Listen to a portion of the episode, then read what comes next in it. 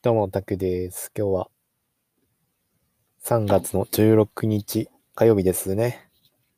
えーカリンバ歴が283日目で、瞑想歴が29日目。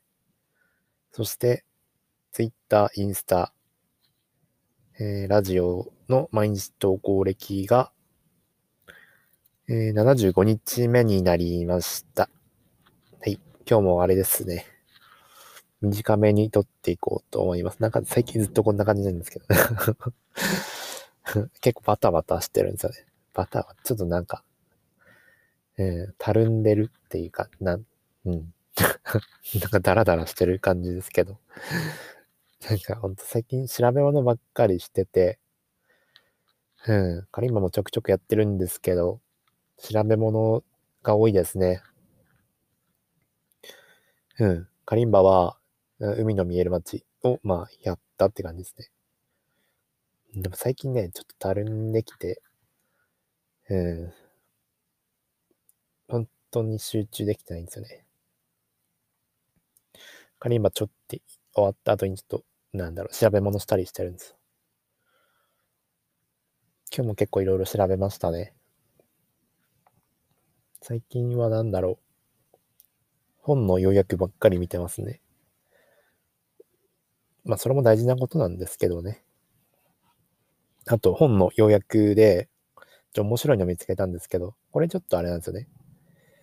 普段と違う感じ。そのビジネスとか、ビジネス書とかじゃなくて、違う系統の本ちょっと見てたんですよね。あの、幸せについての、幸せですね。何をしたら幸せになるかっていう、幸せの条件みたいのを調べてたんですよね。で、その条件って何かっていうと、これ明確にあるんですよね。3つあるんですよね。幸せの条件っていうのは。何かっていうと、まず、セロトノリン、セロトニン的幸福と、2つ目。2つ目なんだっけな。えー、あ、オキシトシン的幸福。で、3つ目、最後にドーパミン的幸福。っていう、なんだろう。その脳の幸福、なん幸福の物質ですよね。脳内に出てくる幸せって感じるような幸福な物質なんですけど、この3つが必要になってくるんですよね。で、この、ね、優先順位があって、まず1番目。一番優先的に高いのがセロトニン的幸福ですね。で、2番目がオキシトシン的幸福。で、3番目にドーパミン的幸福なんですよね。多分ドーパミンとかをみんな聞いたときあるんじゃないですかね。ドーパミンっていうのは、なんか、なんかご飯食べたりやったとか、あとはなん、なんか、ショッピングとかしたり、なんか欲しいものがあって買うとか、車を買うとか、そういうのドーパミンなんですよね、全部。うん。これは3番目なんですよね。みんな多分、えーこのドーパミンの方を意識すると思うんですけど、なんか幸せって言ったら、金稼いで、いい車乗って、いい家に住んで、みたいなことを考えると思うんですけど、これじゃないんですね。ここ、ドーパミンの幸福っていうのは3番目に来てるんで、かなり優先は低いんですよね。じゃあ何、何が来るかっていうと、1番に来るかっていうと、セロトニン的幸福ですね。セロトニン的幸福っていうのは何かっていうと、まあ、心身の健康、体の健康とか心の健康のことですよね。で、安定している。つまり、うつ病とかなんでもなくて、心が落ち着いていて、まあ、落ち着いてるって状態ですかね。これが一番大事になってくるよっていう話ですね。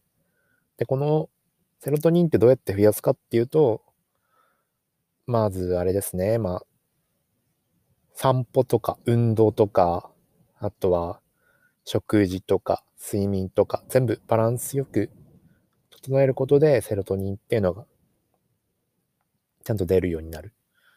あと、何ですかね。あと、一番いいのが、朝の散歩とか、いいらしいですね。と瞑想もやっぱいいんですよね。瞑想もセロトニンいっぱい出るんで。なんで、セロトニン増やしたい、増やすためにはまず、朝散歩とか、まあ、僕は朝散歩やらないですけど、その、僕はあれなん、ちょっと紫外線が嫌なんでやりませんけど、うん、なんか紫外線気にしないよっていう人は別にやってもいい、ややった方が、むしろやった方がいいんじゃないかなと思います。僕はちょっと瞑想と運動と、あと食事とか、その辺でセロトニン増やしていこうかなと思ってますね。まずそこ。で、心の健康を保つってことですね。これが一番大事。ここが、ここが整ってなかったらいくら金持ってても金、なんか実績出しても何も意味ないんですよね。うん。2番目のオキシトシン的幸福っていうのは人間関係ですね。パートナーがいる、大切なパートナーがいるとか、と家族がいるとか、とペットとかね。そういう感じ。まあ、恋人とか、家族とか、まあそんな感じの人間関係ですね。それやっぱ大事なんですよね。やっぱ人間っていうのはね、一人より、一人よりは、ちゃんとね、信頼できるパートナーがいた方が、やっぱ幸せなんですよね。なんだかんだ、一人がいいっていう人もいるんですけど、んその、実際は違うくて 違う、違うっぽいんですね、やっぱり。やっぱ、信頼できるパートナーを作った方がいい。その無理な人間関係っていうのは逆効果なんですけど、ちゃんと信頼できるパートナーっていうのを作ってあげたら幸せになれるよっていう感じですね。うん。まずこ、こ、ここまでですね。ここまでは結構誰でも、誰でもではないです。なん最後はドーパミンですね。お金を稼ぎたいとか、いい、いい車に乗りたい、いいいい家に住みたいとか、そういうのですね、欲望。ブランド品欲しいとか、そういうのですね。そういうのが、ドーパミン的幸福。それはね、最後に目指せばいいから。からむしろ目指さ目指さなくてもいいかもしれないね。ドーパミン的幸福っていうのは、僕的には。